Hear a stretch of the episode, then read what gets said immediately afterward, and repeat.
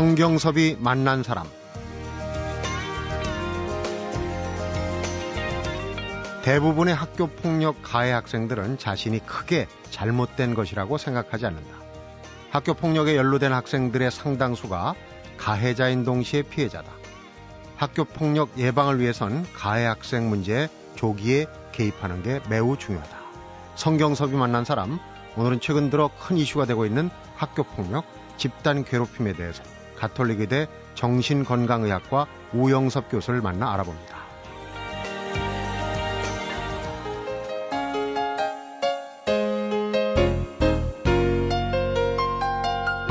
교수님 안녕하십니까? 안녕하십니까? 이 학교 폭력이 비단 어제 오늘 일이 아닌데 요즘 뭐 school police 경찰이 뜨고 또 가해 학생은 당장 대안학교로 강제 전학을 시키겠다. 뭐 이런 저런 대책이 나오는데 사실은 외형적인 거, 좀 피상적인 거예요. 그래서 네. 정신건강의학적으로, 심리학적으로 어떤 대책이 있을까 하는 그런 얘기를 좀 들어보기 위해서 우리 교수님을 모셨습니다. 전공이 정신건강의학, 네. 주로 이제 어떤 분야, 어떤 어, 부분을? 주로 정신건강의학 중에서 이제 제가 관심을 가지는 분야는 그 청소년기 우울증과 기분장애입니다. 네. 그래서 청소년 우울증 환자를 이제 진료하다 보면 그 많은 환자들이 학교 폭력에 피해를 입었거나 현재 입고 있는 것으로 나타나서 어 이제 점점 그 학교 폭력에 대해서 관심을 많이 가지고 있습니다. 네.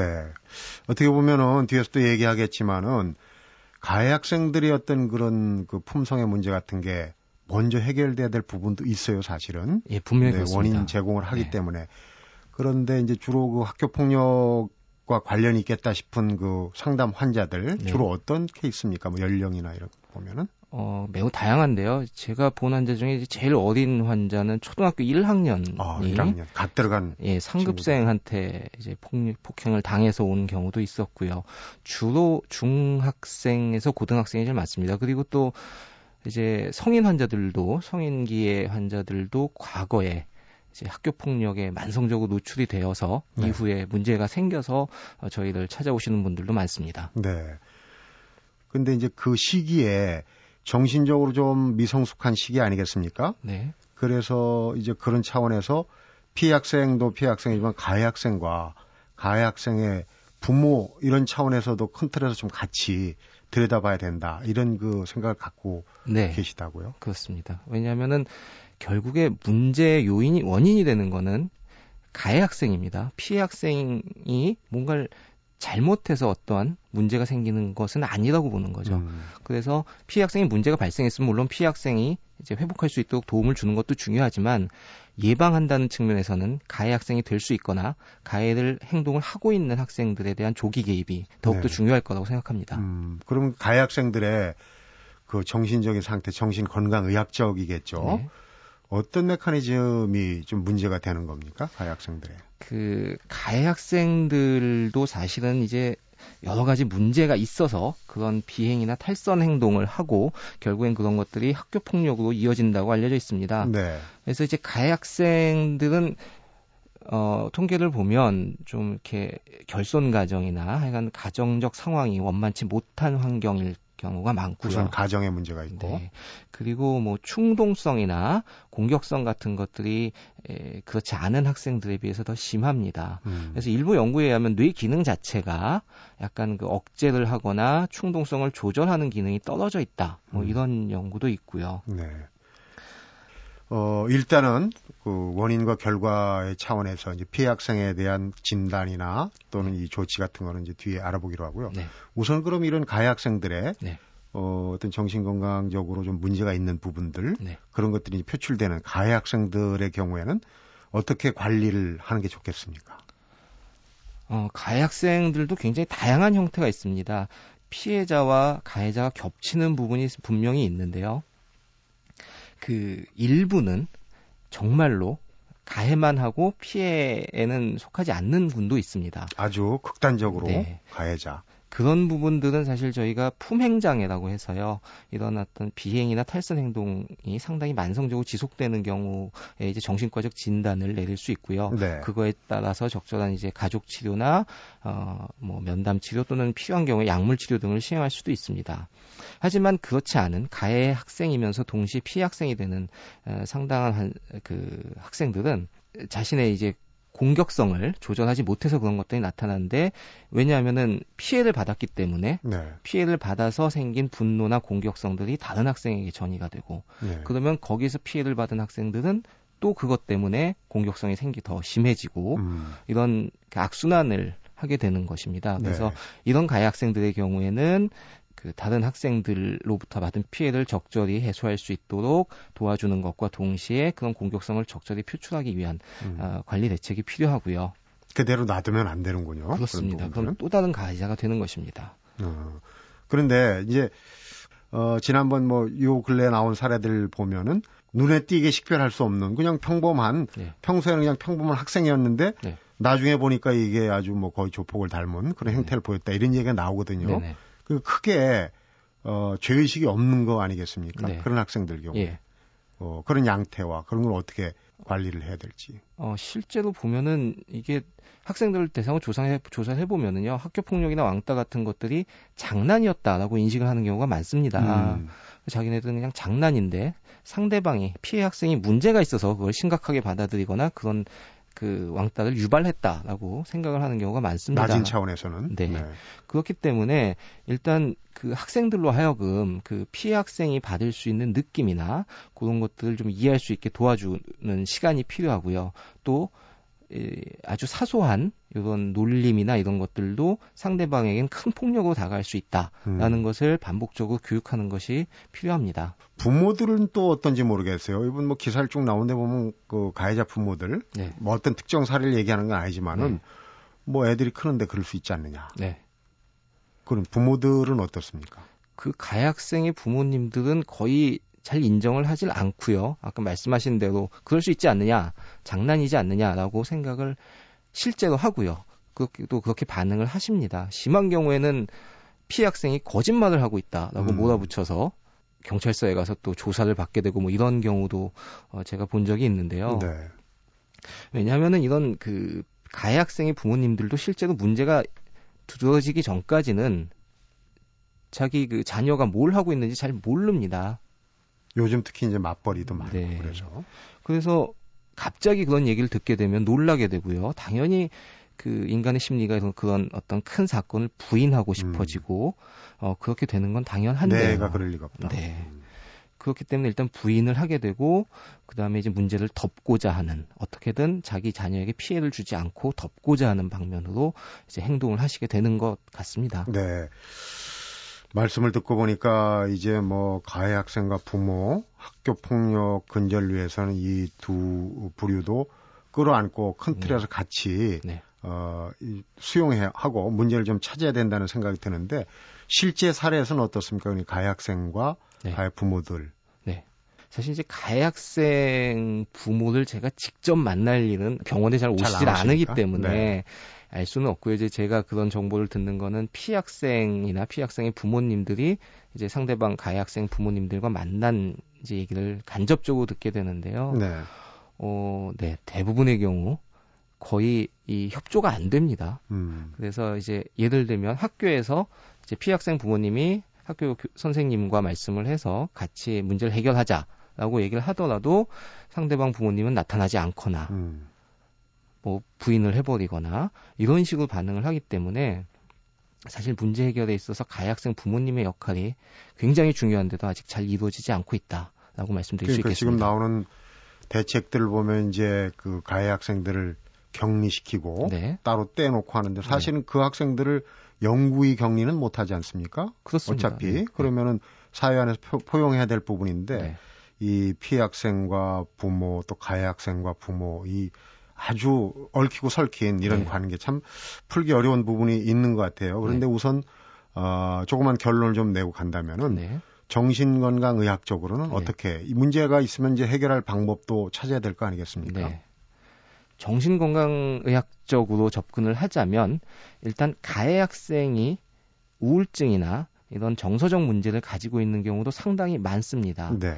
그런 그 청소년기 우울증의 특징 중에 하나가 비행 행동이나 탈선 또는 뭐 잦은 짜증 이런 것들로 나타나기 때문에 그러한 행동을 방치했을 때 결국엔 이런 그 학교 폭력으로 이어질 수 있다라는 점에서 자녀가 학교에 적응을 하지 못하거나 어, 이런 비행이나 탈선 행동을 한다면 어, 적절한 평가를 받아보는 것이 중요하다라고 생각을 하고요. 피해자 네. 입장에선 당연히 조속한 시일 내에 적절한 평가와 개입이 필요할 겁니다. 네, 그러니까 결국은 가정이 모든 사회 시작 아니겠습니까? 네. 학교에만 의존하지 말고 가정에서 네. 가정에서 좀 잘좀 좀 살펴보고 네. 더 이게 사태가 악화되지 않도록 하는 게 네.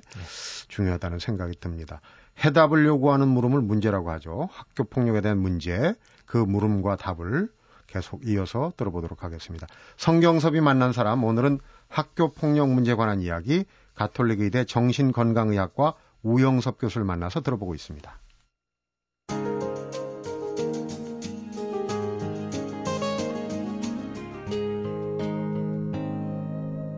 성경섭이 만난 사람 자, 다시 조금 큰 틀로 돌아가서 말이죠. 청소년 왕따는 한국 사회 문제 축소판이다. 어른 사회 내부 문제 그대로 내비치는 내시경이다. 이게 이제 사회적 측면의 접근인데 학교 폭력을 어떤 개인적인 측면, 어, 정신건강 의학적인 측면, 이런 측면에서 본다면은, 어, 어떻게 해서 일어나는 그런 구조를 갖고 있다고 설명을 할 수가 있겠습니까? 그 가해 학생의 개인적 수준에서는 그 결국에는 인정받고자 하는 욕구가 반영된 결과다라고 어, 생각을 합니다. 그 왕따와 같이 이제 학교 학교 폭력 가해자들이 이러한 행동을 하면서 이제 얻게 되는 거는 이제 동년배들로부터 인정을 받고 네. 존중을 받는다라는 느낌인 것이거든요. 그래서 원래 청소년기에는 동년배나 부모님이나 교사들로부터 인정이나 무슨 승인 같은 이제 긍정적 자극을 받아야 네. 적절히 네. 성장해 나갈 수가 있습니다. 근데 우리 사회에서는 또는 학교에서는 이러한 인정을 받을 수 있는 길이 아주 제한적입니다. 공부 잘하는 거. 그렇죠. 성적. 그 네. 사회에서는 사회적, 경제적 지위.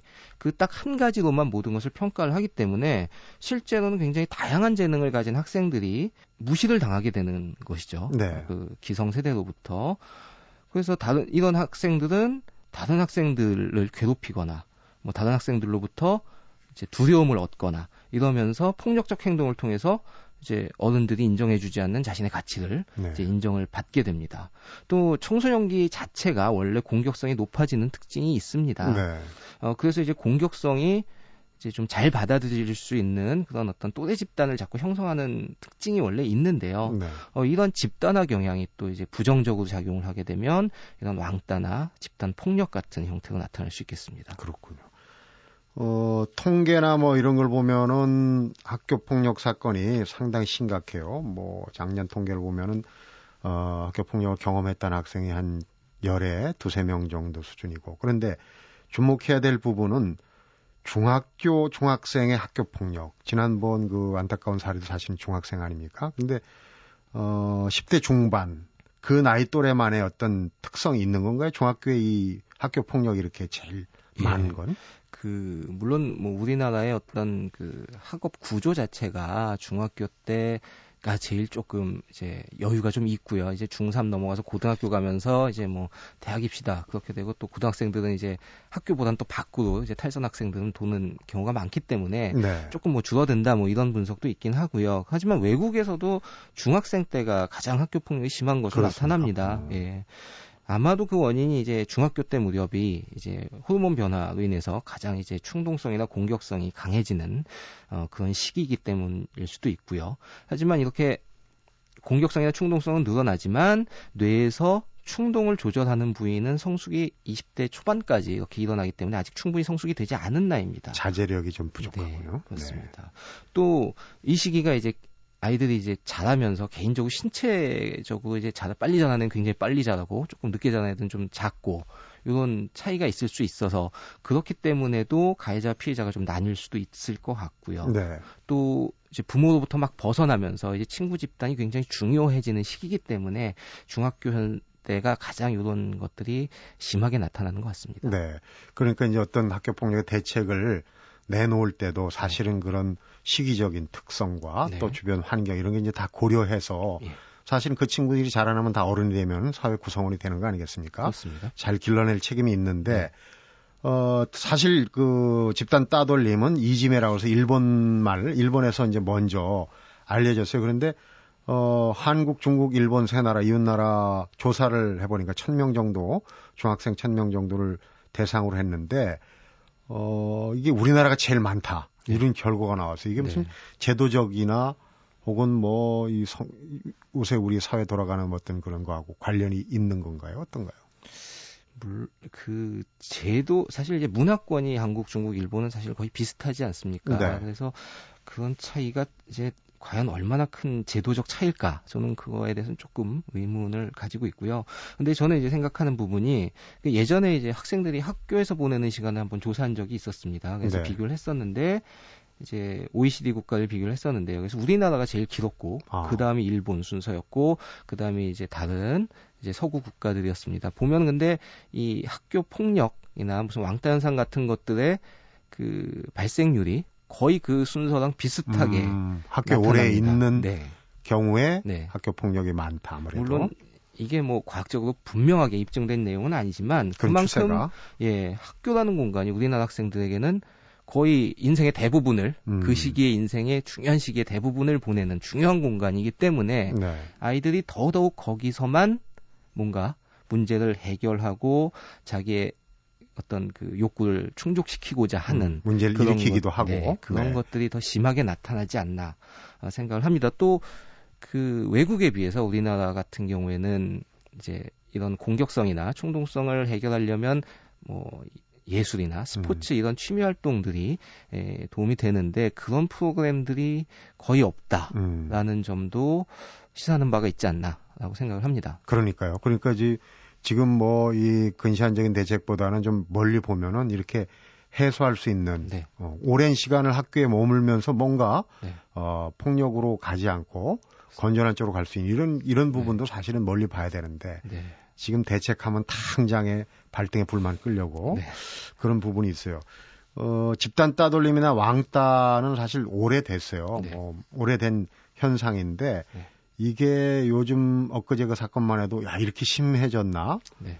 근데 무슨 트렌드나 유행 같은 게 있습니까? 아이들이 뭐 그 예전보다 조금 빨리 성숙하니까 또 어떤 그런 영향도 있을 것 같아요. 네. 그 이제 예전엔 학교 폭력이라 그러면은 이제 주로 중고등학교 남학생들을 대표적으로 생각을 했었는데요. 요즘 분석 결과를 보면 저연령화 그리고 여학생들로 쪽으로 이제 확대되는 어. 경향을 보입니다. 그래서 아주 뭐 심한 구타나 이런 것들은 조금 아직 남학생이 많기는 하지만 뭐 여학생들 같은 경우는 주로 왕따나 음. 이런 어, 형태 의 학교 폭력으로 나타나고요.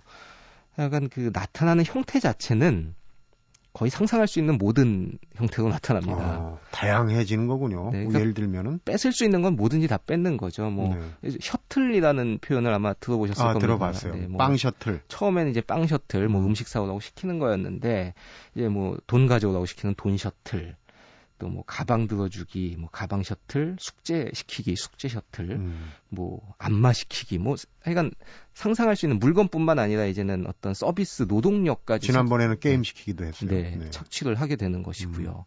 저는 뉴스를 보다 깜짝 놀란 게 그 아이들이 이제 요즘에 스마트폰이나 이런 것들 많이 갖고 다니니까요. 이제 무선 인터넷을 쓰고 싶은데 그러면은 이제 그 중에 한 피해자를 정해서 그 학생은 이제 무제한 요금제를 들어서 그 반 학생들 전체에게 무선 인터넷 서비스를 제공하게 만드는 어, 뭐 와이파이 셔틀 뭐 이런 네. 하여간 상상할 수 있는 모든 거에서 나타나는 것 같습니다. 그런데 이제 청소년기는 또 모방의 성격, 네. 이 거울 유론이라고 청소년기에 이 따라 하는데 네. 이게 또 학교 폭력에 좋지 않은 영향을 미친다고요? 네. 이제 거울 뉴런이라는 게 이게 결국에는 거울과 같은 역할을 하는 이제 뉴런이 신경세포를 신경이죠. 음. 세포를 뜻하는데요. 이제 이게 긍정적으로 작용을 하면 모방을 통해서 학습을 할 수 있게 합니다. 그래서 본 것을 마치 자신이 직접 한 것처럼 받아들여서 이제 좋은 일을 배울 수 있게도 할 수 있지만 부정적인 쪽으로도 작용을. 한다는 거죠. 그래서 주변에서 무슨 왕따나 이런 폭력 행동이나 이런 것들에 자주 노출이 되면 자신도 그런 행동을 자연스럽게 음. 따라할 수 있게 학습이 되는 그런 경향이 나타납니다. 음, 그러니까요. 유대 경전에 그런 얘기 있다고 그래. 승자는 강한 자 강하고 약한 자 약하다. 그런데 패자는 강한 자는 약하고 약한 자 강하다. 어, 학교 폭력 요즘 우리 사회가 얼마나 약자를 돌보는지 배려하는지 이런 부분도 한번 돌아볼 부분이 아닌가 그런 생각이 듭니다. 성경섭이 만난 사람 오늘은 학교 폭력과 집단 따돌림 왕따에 대해서 가톨릭 의대 정신건강의학과 우영섭 교수를 만나 알아보고 있습니다.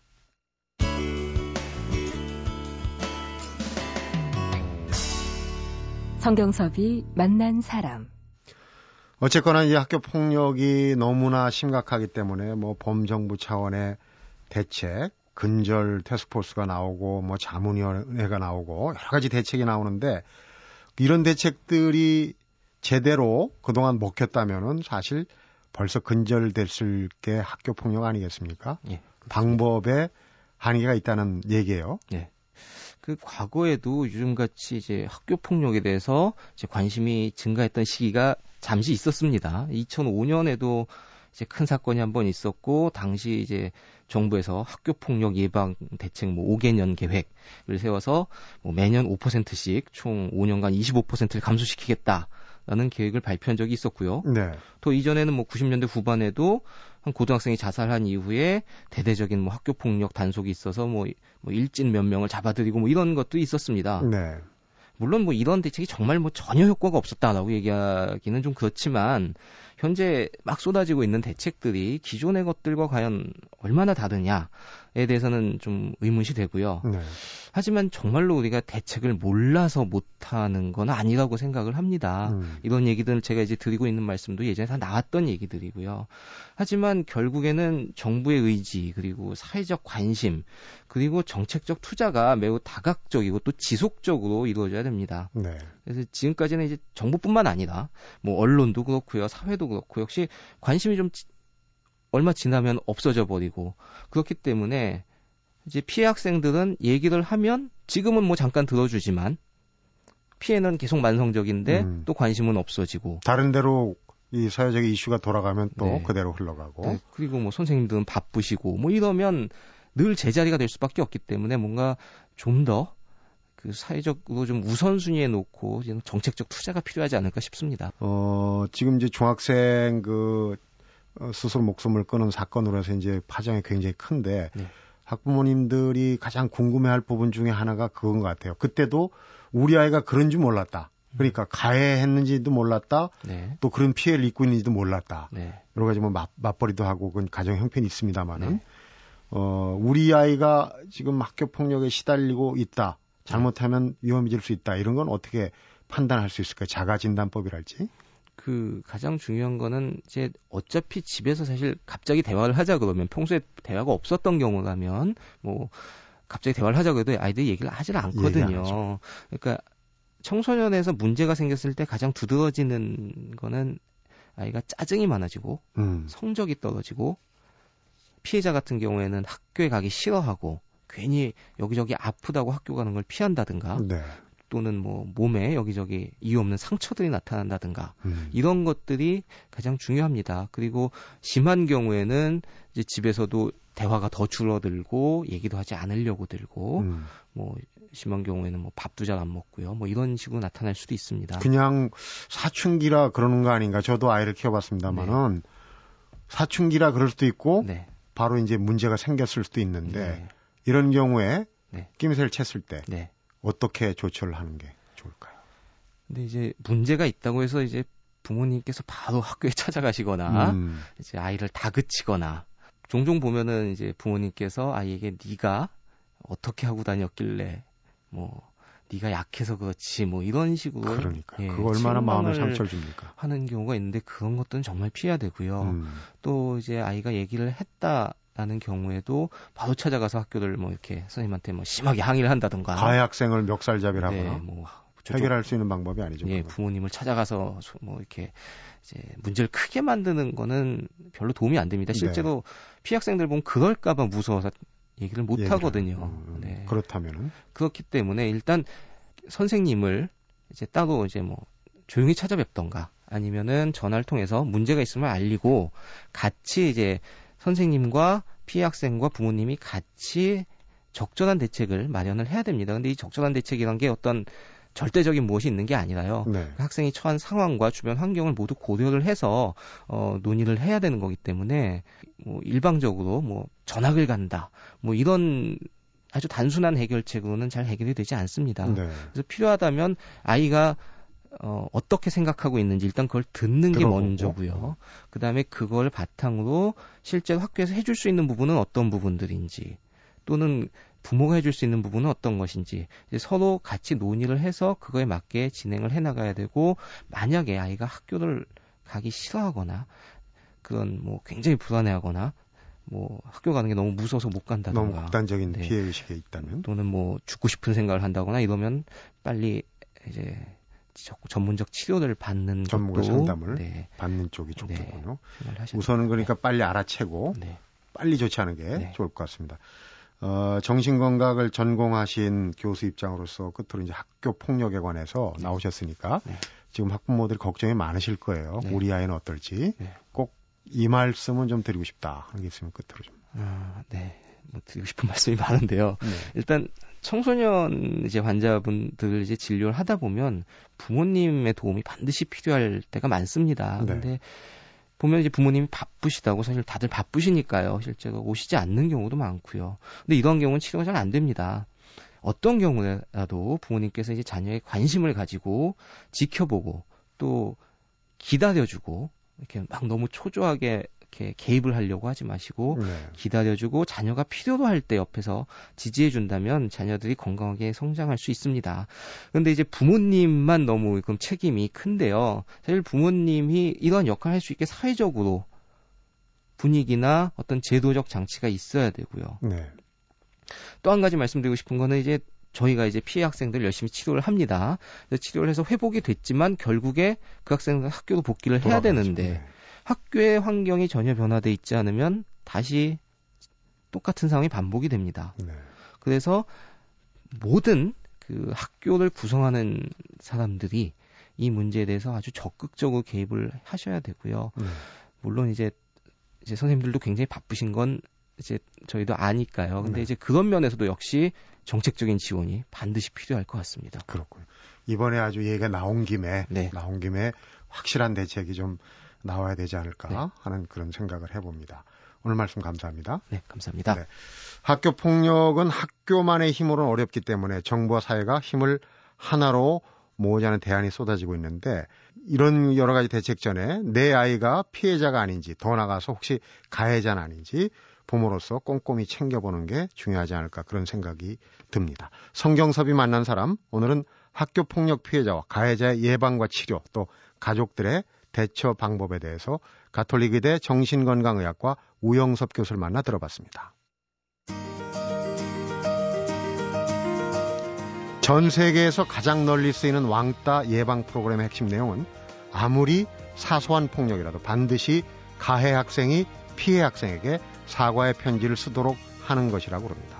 학교 폭력을 뿌리 뽑는 일, 그냥 넘기지 않는 것, 가볍게 여기지 않는 것, 그리고 잘못을 인정하는 데서 시작하는 것이 좋은 방법이 아닐까 생각이 듭니다. 성경섭이 만난 사람, 오늘은 여기서 인사드리겠습니다.